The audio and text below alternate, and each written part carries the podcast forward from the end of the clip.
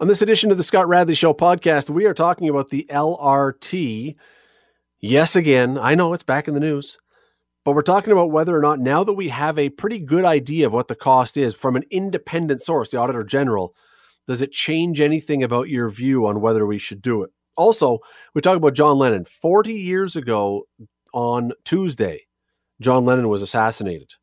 What might have happened? Impossible question to answer, but we can play with it a bit what might have happened if he had still been with us? What might he have still done? What music might he have still created? What might have happened with the Beatles? We dive into all that stuff after this. Today on The Scott Radley Show on 900 CHML. You now have had roughly 24 hours to digest what we learned from the Auditor General's report yesterday, Bonnie Lysyk's report, and specifically the part about the LRT in Hamilton. I know I, I bring this topic up always with an element of caution because I know there are people out there whose eyes just roll back in their head. They're tired of the LRT argument. I get it. I understand that. But it's not going away and we got to resolve this one way or another and shut it down or move along with it. Either make it happen or stop it because this endless whatever does nobody any good. Anyway, come back to the Auditor General's report. The report pointed out that when Caroline Mulroney, the F- Minister of Transportation for the Ford government, came to Hamilton a year ago and said, sorry, it's canceled because it's now costing $5.5 billion, which led all kinds of people to go somewhat apoplectic and say, wait a second, it's a billion dollar LRT, maybe more than that, but five and a half billion, where'd that come from? Well, Bonnie Lysyk looked at it and says, no, those numbers are pretty much right. It's five and a half billion. That's a reasonable number. That's the word she used. It's a reasonable number. Not exact, reasonable number which means that we got to find a lot more money. If we're going to build this thing, we have to find a lot more money. Now, we understand that the province has said the billion dollars is still there. And we understand that there are some private sector businesses in this community that have said they will come on board in some way with cash or in kind services or whatever else. They will participate in this to bring that cost to whittle away at what's owed. And we have heard that the federal government is being lobbied hard to participate. However, here is the catch. The premier, about a month ago, when he said, by the way, hey, we want to get this thing done for Hamilton, he's, he has said publicly he wants to see the LRT done, but the billion dollars is where they are done. So we got to find other levels of government. Well, the federal government has a formula, funding formula that would allow it to potentially jump in and give funding. However, there's a catch. For that funding formula to kick in, the municipality must contribute 27% of the cost. So if we put in 27% as a city of Hamilton, then the federal government can also add some money and maybe this thing gets done. My question is this up until this point, for mo- for many people, not all, certainly not all, but for many people in this community, including a many councilors, a number of councilors, I shouldn't say many, including a number of councilors, the position has been zero money from Hamilton, not a dime. This is not something we're willing to pay for. If someone wants to give us a billion dollars of tax money to make this happen, great. If someone wants to find other money, great. We're not paying money. This would work out to almost a billion and a half dollars that Hamilton would have to chip into this somehow. Should we? That's what I want to know. Now that you know that the cost is in fact roughly five and a half billion, or that's what we're told it is by the Auditor General, are you willing to chip in money? Now that we have a dollar figure that this goes with, that we can rely on somewhat because it's independent, it's away from government numbers. Because you never, you know, you always wonder about government numbers. Are you willing to have the city chip in to make this thing happen? Or do you say, no, I'm sorry, the deal was always no civic money and therefore we're out. I want to hear from you. 905 645 3221 star 9900. Where this thing is going to become really difficult is if that funding formula, as reported, is completely accurate. Because if somehow the city of Hamilton has to put in a billion and a half dollars, and that's over a number of years for sure, but uh, boy, that is a that is a tough nut at a time when the city is looking to shave expenses, not add big money. Billion and a half dollars is a lot of money, especially when we have an infrastructure deficit in this city of about double that. All the facilities and buildings and roads and bridges we have to maintain that we don't have money for right now. And keep in mind that if you put an LRT in, that costs money to maintain and to operate, and we will be paying for that as well. So I want to know from you now that we have a pretty good idea what the cost of this thing is going to be, an independent costing. Does it change your view at all? Are you willing, now that you know or should know or have some confidence in what this is going to cost, are you willing for the city to put money into this thing?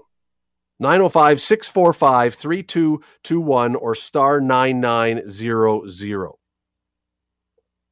905 645 3221 star 9900. Ben, I didn't hear who we have on the line. Bill is in first tonight. Bill, how are you? I'm good, Scott. Thank you. Thanks for calling. What do you think about this? Now that we have some pretty good idea that I think we can trust, what you, what's your thought? Well, I wasn't for this project to begin with. And then when the city council and everybody decided, yeah, we're going to go ahead with it, there was never any moment that I thought that they were going to build this for a billion. And then, of course, the government comes back and says, you know, actually, it's going to be three and a half to four billion. Then the city pushes back. Look, I just don't know how we can afford a project like this, especially after we're going through what we're going through right now. And you know, the city's only going to go to one place to get the money to pay for this LRT, and that's from the taxpayers'. It has to. It that's has to, Bill. They, they have like no other option. And me and you, they're going to have no other option. Have to bump up our property taxes. They're going to have to bump up property uh, business taxes. They're going to have to increase user fees for facilities. I mean, where else are they going to get the money to pay for this? Which I still think is a stupid idea. But nevertheless, it seems like we have a small group of ideologues at City Hall that are pushing this thing. So I just don't get it. I really don't. Bill, I thank you for the call. Appreciate it. We got to go to a break. Uh, to Bill's point, though, there is no other option. It would have to come from taxpayers one way or another, whether through user fees or for taxes. So it wouldn't be in one year. But yes, we if the city jumps in, we do pay for it. Some people say that's a great deal, others not so much. You're listening to the Scott Radley Show podcast on 900 CHML. We've heard a lot about the LRT again in the last 24 hours or so with the Auditor General's report coming out with a number of 5.5 billion that has been bandied around, that's been taken issue with, that's been argued about. But now that we have an independent person, I, I, I think we can give it some credence. I don't know the number is exact, but I put more faith in this number because it's from someone independent than I do from any government of any stripe. Because some are pointing, making the number lower, some are making the number higher than we think. This, I, I think we can now count on. But here's where we are: the provincial government says they're good for a billion, like they've promised all along, no more, no less. The federal government has a transit project funding policy that says the province can kick in up to a third and the federal government will do up to 40% if the city pays 27% at least. Well, that means the city of Hamilton for a $5.5 billion project is in for about a billion and a half. Now that we know, do you want to do it still? Or do you want to do it more? Is it a great deal? 905 645 3221 star 9900. Michelle joins us on the line today. Michelle, welcome to the show. Thanks for calling. Hello, how are you tonight? I'm great, Michelle. How are you doing? Oh, I'm trying to hang in there. Well, so, that's good. What do you think about this? Okay, so initially when it started, I was kind of in the middle. Like I had lots of questions to ask, but as I, you know, researched and done, so I'm no LRT at all. I don't know why um, like for the outlying areas like Waterdown, further out on the mountain, it's not going to help people come into the city. So I don't know why they don't put more focus into buses because that seems Mich- to be better, better idea. That, Michelle, that's a it's something that certainly a lot of people have talked about about the outlying areas. I have a right. lot of calls I got to take, but thank you for okay. calling in. It's a great idea. Thank you so much. Call again sometime. We'd love to have you. Brenda is joining us now on the show. Brenda, how are you tonight? Hello. How are you, Brenda? Good, thank you very much. I'm we now know that LRT. we might have to I think we say, should say that spend again. The money. You you think we should spend the money? Absolutely. Nothing is free in life. You can't have something for nothing. So for councilors and for people to say they don't want to spend one penny, then we can't improve our city. We can't get ahead. We can't modernize. We have to be able to spend some money and get our city progressing into the and you know into modern times and be ahead rather than behind other smaller cities in this province. I think a lot of people like the idea of modernizing and like the idea of doing things that really help the city. I think on that point you would have a lot of support. Uh, the question that I think a lot of people would have is where does the money come from? Because we'd be on the hook for about a billion and a half dollars. But it's not all at once. It's it's, It's true. over a number of years, like ten years or plus or something like that. And that's fine. You know, it's like a mortgage. Either you get the most house for the money when you go get a your first house and you mortgage it to the hilt and you make do with what you've got. You want to get the most for the amount of money you can get. So I think I think we have to look ahead and we have to try to, you know, be progressive and try to keep our city uh, moving forward with the times rather than, you know, in the olden days. I really think we need to get on board and get this thing done and stop Brenda, I th- about it. I thank you for your call and I thank you for your vote for doing it. Thank you. Have a great night. Okay. Let me too. go Bye-bye. to Chris. Chris, how are you tonight? Oh, I'm as good as anybody else is out there. Fantastic. I hope that's a really good thing then. what do you think, I, uh, Chris? Yes. From the beginning, I've always been in favor of LRT. The problem I have is the way it was presented to people. Being a businessman, being a marketing person, we forget what's included. Right outside your door is a bridge that goes over the 403. That bridge must be rebuilt in the next five years. That is not an option. The city has to rebuild it. We have to pay the bill. Under the LRT, because it was going to go across that bridge, the LRT was going to pay for that bridge. All the sewer work that goes down King Street, some of it is in excess of 100 years old. There is thoughts that some of that sewer work is wooden. It needs to be replaced. Do we get the province to help pay for it, or does the bill become a 100% Hamiltonian's bill? This was the problem. It wasn't just about LRT. Anybody could have put an LRT down. We could have put an LRT down the middle of the road, and you know it would have been cheap buses. Here it is. Build it. I was in Calgary. I've heard the same arguments in Calgary about their LRT when it was first built, and now look at the city of Calgary. They have four lines of LRT. Vancouver has four lines of LRT. Why does this city not want to move forward? Hey, Chris, so it looks like uh, Scott may have had some issue with his phone line, which is Oh, okay. joyous and wonderful and like that. But don't worry, uh, we are going to have to go to a break for this. We appreciate your call, Chris. Thank you very much. It really is appreciated. Not a problem. You're listening to the Scott Radley Show podcast on 900 CHML. Well, that was a first. In case you're still with us, my apologies to Chris, who was talking, and I'm sure making spectacular points, and Fred and Richard and whoever else was still on hold. of the power. I'm I'm doing this from the home office, from the home studio, and the power went out halfway through Chris's words, which, as I say, I'm sure were the most intelligent thing you're going to hear on the show all night. So apologies to Chris and everyone else who was waiting. That's um did not that's not happened before. Let's just hope that we get through the rest of the show with power fully intact. And thank you to Ben for being nimble with that one because Ben was not expecting that either. Let us move along here, and as I say, we will hope we uh, we do this full power the rest of the way. Uh, tonight, today, tonight is um, is one of those anniversaries that is is we remember. We don't. We wish we didn't. It's it's it's a really sad. It's a really impactful anniversary. Forty years ago tonight, you may recall, in the middle of a Monday night football game that Howard Cosell was calling, John Lennon was assassinated. Um, one of the most famous people in the world at that time, 1980, December 8, 1980, one of the most famous people on the planet. Uh, you know the story. I don't have to go into all the details. But it makes me wonder, it makes a lot of people wonder. I know a lot of people today, I've heard a lot of his music and a lot of people saying, you know, I want, what if? And it's one of those questions we can't really answer, but we're going to bandy it about anyway. What if? What if John Lennon had not been killed and had still been with us? What might have what might he have done? What might the world of music been, if any, different? Eric Alper is a publicist. He's a music commentator. He is, of course, a shameless idealist, as we say every time. That's his Twitter handle. He joins us now. Eric, thanks for doing this today. Oh, no problem. Thanks for having me on.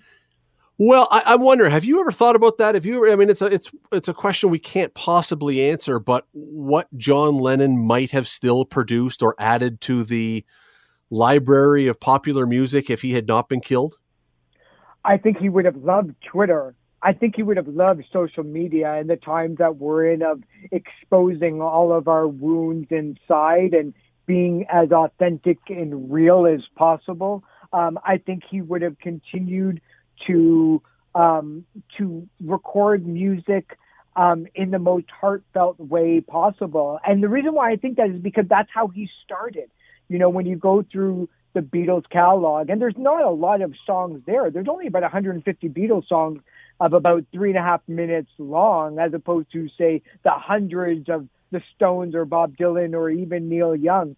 So the fact that from the beginning he was writing about things from his heart and from his gut, songs like In My Life and Help and um, A Day in the Life was extraordinary coming from one person. And then in his solo career, having a lot of issues with drugs and alcohol and violence towards women, but he was also you know, a human being. I mean, he was a guy who had violence in his life, but preached peace. He was a guy who had riches beyond all of our means, but also sung about having no possessions and um, the ability that he didn't have it all figured out. He was always a work in progress, much like all of us are. I think he would have continued on trying to find the solution to his inner struggles. I, I, I would love to believe and maybe it would be the case. I would love to believe that John Lennon would have carried on and continued writing, being a prolific writer, and popped out all kinds of songs that we would still love. I do wonder, though, and I'll tell you why. Um, after about 1980, if you look at the list of hit songs from Paul McCartney, it's not very long. I mean, he's got some, but it's not very long. And, and you just wonder. I mean, I, I always think that artists have a a sweet spot or a, a, a, time in their life when they are the most productive. And I do wonder if we got the best out of John Lennon already. You know, that's an excellent point. I, I think the, the issue, though, um, and I would agree with you, the issue is muddled a little bit because because John Lennon died in such a tragic way and so young. I think a lot of the music criticism and music industry that was directed towards Paul McCartney was completely unwarranted. It's almost like he got punished as we were putting John Lennon on a pedestal that I'm sure even John Lennon would have found a little bit embarrassing. But in the 80s, though, you had a lot of veteran and heritage artists that were having some pretty big success, whether it was Genesis or the Moody Blues or Yes or Steve Miller they were all having pretty phenomenal hits in the 80s thanks to Much Music and MTV. And I think that John Lennon, with the help of Yoko Ono, who came from the independent film background, would have loved to create something for MTV in their own special way. Um, you know, it was funny because I, I was almost convinced up until this week that the Beatles would have reformed and performed at Live Aid, but Paul McCartney came out this week and said not a chance. There was no way that John Lennon would have um, wanted to share the spotlight with Paul, even though Paul was having a little bit of success. I mean, Paul McCartney lost a little bit of his way too. You know, he would be the first to admit it that that he was trying to replicate the Beatles. And I don't think John Lennon was trying to replicate the Beatles. It's funny because John Lennon loved being in the Beatles more than the other three. And I think he hated being in the Beatles more than the other three as well. So John Lennon, I think, had come to terms with the fact that he didn't need to record Beatles esque music. I think Paul McCartney never really got out of that, whether it was he was too busy thinking about his audience or that was just the way that he wrote and performed. You're listening to the Scott Radley Show podcast on 900 CHML. Eric, before the break, you were saying you wonder if the Beatles would have ever got back together. I tell you what, first of all, because of the immense amount of money that would have been thrown at them eventually if they were still around. I think eventually it becomes too tempting. And the other thing is, remember that story? It's a very famous story about Saturday Night Live and Lorne Michaels. In the first yeah. year, of Saturday Night Live, and Lorne Michaels jokingly said, "If the Beatles will come and play three songs, and I think it was like three thousand bucks or something." And the story goes, Lennon and McCartney were hanging out at the Dakota that night only a few blocks away from where it was being filmed and talked about going down and doing it.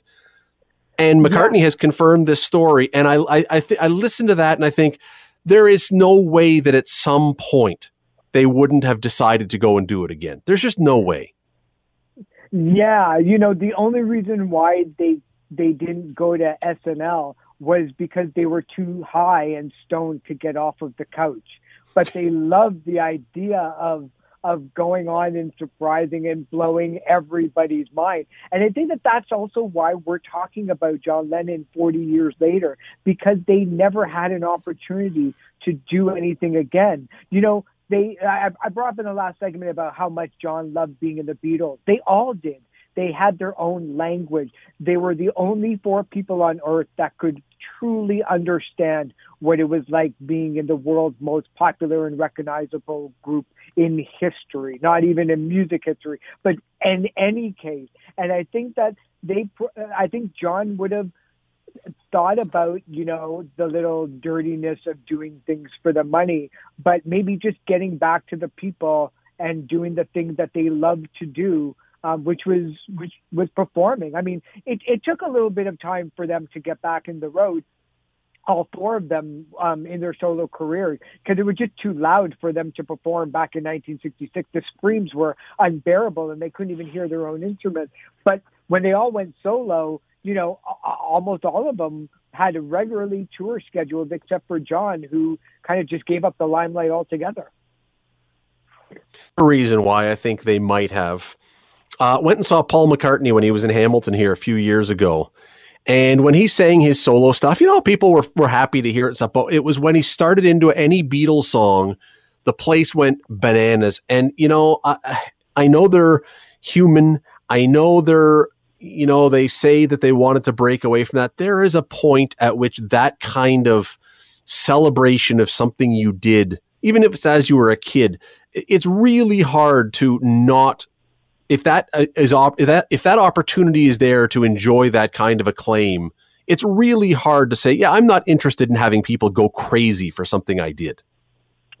Yeah, and and there's no there, there's very few people that live that love the spotlight as much as Paul McCartney, and rightfully so. He's just a phenomenal performer, and even he didn't want to perform any Beatles songs for a number of years in the '70s until the late '70s, where he begrudgingly started adding a couple of Beatles songs to the catalog uh, to his live show because you know even he realized that you know maybe people didn't want to come for just his solo stuff. But it's it's interesting and fascinating though because you know, uh, John and Yoko both knew that the music world, especially punk music and music like the B 52s and Devo, loved and was influenced by the music of John and Yoko. And he might have just loved the idea of having synthesizers and having a whole band and orchestra in his keyboard that he didn't really need to perform with anybody. But I think John wanted acceptance too. I think he was like everybody else.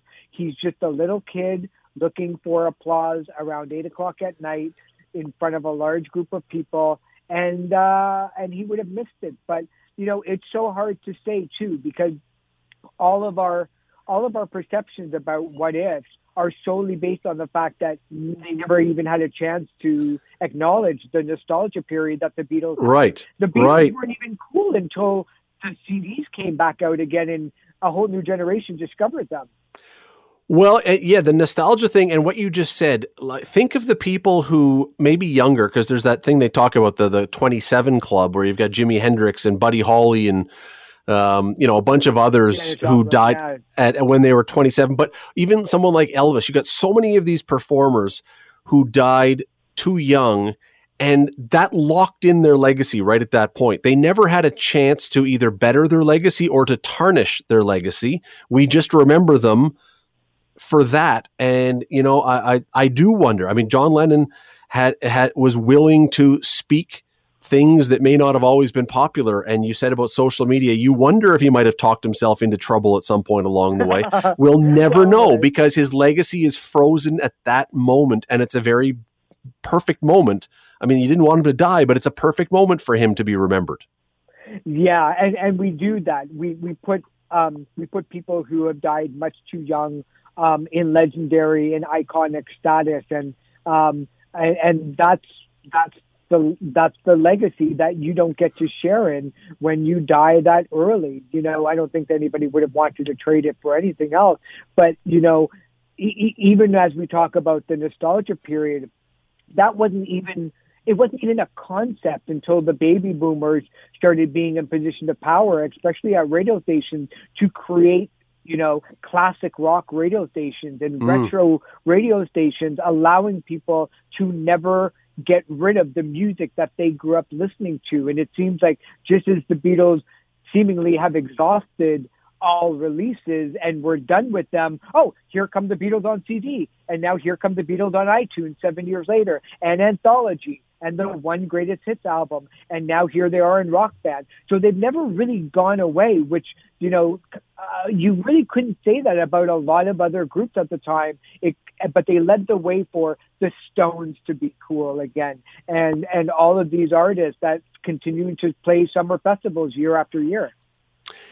It is. Um, look, we, nobody was wanting John Lennon to be killed, um, and nobody is upset that Paul McCartney is still alive and doing his thing at 81, 82, 83, something like that. But there is also something, as I said, and we got to go. There's something. I don't know what. It's hard to imagine what John Lennon would be at 80, and, and it's there's something kind of, you know, in in a weird kind of way, great about remembering him at his peak almost. And you know, I mean, look, as I say, nobody wanted him gone, but um, that's that's you know, it's like Princess Diana. How how different do we view her if if she's 61, 62 years old now as opposed to 36 when she dies? These are these are these are legacies that get frozen, as I say, and um, it allows us to remember them pretty. Uh, pretty much as we like to remember them. Eric Alper, thanks for doing this. Always appreciate it. Sorry, go ahead really quick. It's a love that lasts forever. I mean, that's exactly never changes. That never changes, never gets old, frozen in our memory. Thanks so much for having me. I appreciate it. The Scott Radley Show, weekday evenings from 6 to 8 on 900 CHML. The Scott Radley Show podcast is available on Apple Podcast, Google Podcast, and wherever you get your podcasts. I'm Scott Radley. Thanks again for listening, and do not forget to subscribe to this podcast. It is free. You will never miss an episode, and also be sure you rate us and review us. Whatever you think of us, we'll take it. Thanks for listening.